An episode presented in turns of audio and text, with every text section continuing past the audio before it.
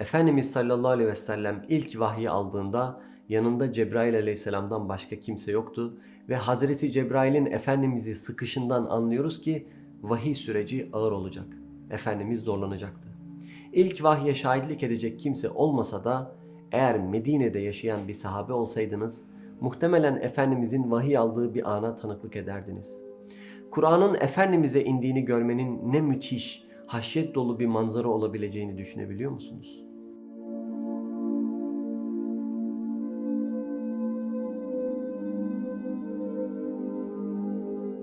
Efendimiz'e inen vahiy elbette kendisine gelmeden önce bile ağırdı. Bu yüzden İbn Mesud radıyallahu an Efendimizin Allah vahiy göndermek için konuştuğunda sema ehli yani cennetteki melekler üstteki diğer cennetten bir zilin çınlamasını duyarlar ve bu Safa tepesine zincir çekmeye benzer ve o kadar gürültülü ve güçlüdür ki melekler bayılır dediğini söyledi. Ve Cebrail aleyhisselam gelirken ey Cebrail Rabbin ne dedi derler. Rabbin ne dedi? Ve Cebrail aleyhisselam diyor ki hakkı söyledi, hakkı söyledi ve o en yüce, en büyüktür. İşte Cebrail aleyhisselam meleklerin bayılmasına neden olan bu vahyi Peygamberimiz sizin gözünüzün önündeyken getiriyordu.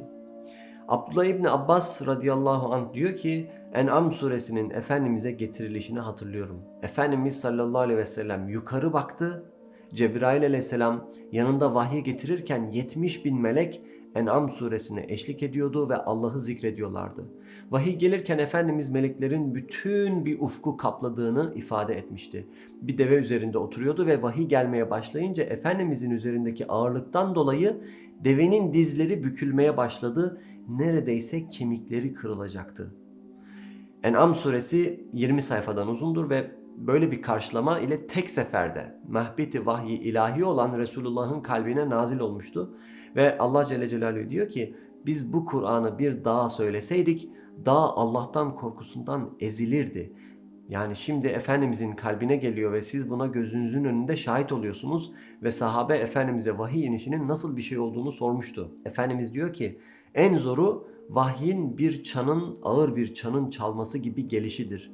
Ve Efendimiz sallallahu aleyhi ve sellem vahiy anında dikkatini toplayıp odaklanırdı ki Cebrail aleyhisselamın kendisine getirdiği her şeyi kavrayabilsin. Hazreti Ayşe radıyallahu anha Efendimizin sallallahu aleyhi ve sellem kendisine vahiy geldiği zaman terlediğini, hava soğukken bile yüzünde boncuk boncuk teri görebildiğimizi ifade ediyor. Titrerdi ve vahiy onun tüm varlığını kavrardı. Ama beklenenin aksine Efendimiz sallallahu aleyhi ve sellem vahiy almayı bitirdiğinde krize girmiş ve çıkması biraz zaman almış gibi olmazdı. Hayır o sallallahu aleyhi ve sellem ayetleri hemen kolayca hiç duraksamadan ya da kekelemeden mükemmel bir şekilde dile getirirdi. Bunların hepsi Efendimizin kalbine yerleştirildikten sonra dilinden pürüzsüzce çıkıyor ve Allah diyor ki Kıyamet suresinde La tuharrik bihi lisaneke li ta'cele bih inne aleyne cem'ahu ve Kur'ane Ey peygamber sana ineni ezberlemek için dilini acele ettirme çünkü onu senin kalbine yerleştirmek ve gerektiğinde okutmak bizim işimizdir. Ayetler onun kalbindeydi. O sallallahu aleyhi ve sellem konuşur sonra sahabeler de yazardı. En önde gelen hadis ravilerinden Zeyd ibn Sabit radıyallahu anh diyor ki Efendimiz konuşur konuşmaz ben yazmaya başlardım ve ekliyor. Vallahi bir keresinde vahyin indiği esnada Efendimizin bacağı benim bacağımın üzerindeydi. Efendimizin bedeni çok ağırlaştığı için bacağımın kırıldığını ve bir daha asla yürüyemeyeceğimi düşündüm. O sallallahu aleyhi ve sellem bizim için böyle bir yüke katlandı ve sahabe bunu çok iyi görüyordu.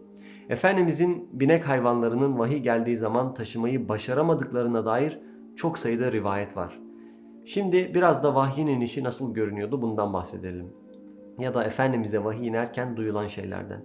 Hazreti Ömer İbni Hattab radıyallahu an ona baktığınız zaman vahiy tarafından tutulduğunu anlayabileceğinizi çünkü onun üzerine böyle gelen başka bir şey olmadığını ve onun etrafında arıların vızıltısına benzeyen bir ses duyabileceğinizi ifade etmişti. Dolayısıyla Efendimiz'e sallallahu aleyhi ve sellem gelen öyle bir kıraatti ki bedenine ağır gelirken başının etrafında yumuşak ve melodikti. Bir gün Efendimiz'e vahiy indiğini ve Efendimiz'in bu vahyi aldığını ve durakladığını söyledi ve çok harika bir dua öğretiyor burada bize ezberleyip okuyabiliriz. Ömer İbni Hattab diyor ki Efendimiz sallallahu aleyhi ve sellem elini kıbleye doğru kaldırdı ve dedi ki Allahümme zidna ve la tenkusna Allah'ım bizi artır, eksiltme ve ekrimna ve la tuhinna bizi şerefli kıl, alçaltma ve a'tina ve la tahrimna bize ver, bizi mahrum etme ve asirna ve la tu'sir aleyna bizi seç ve bizim üzerimize başkalarını tercih etme ve ardina ve anna bizi memnun et, bizden razı ol.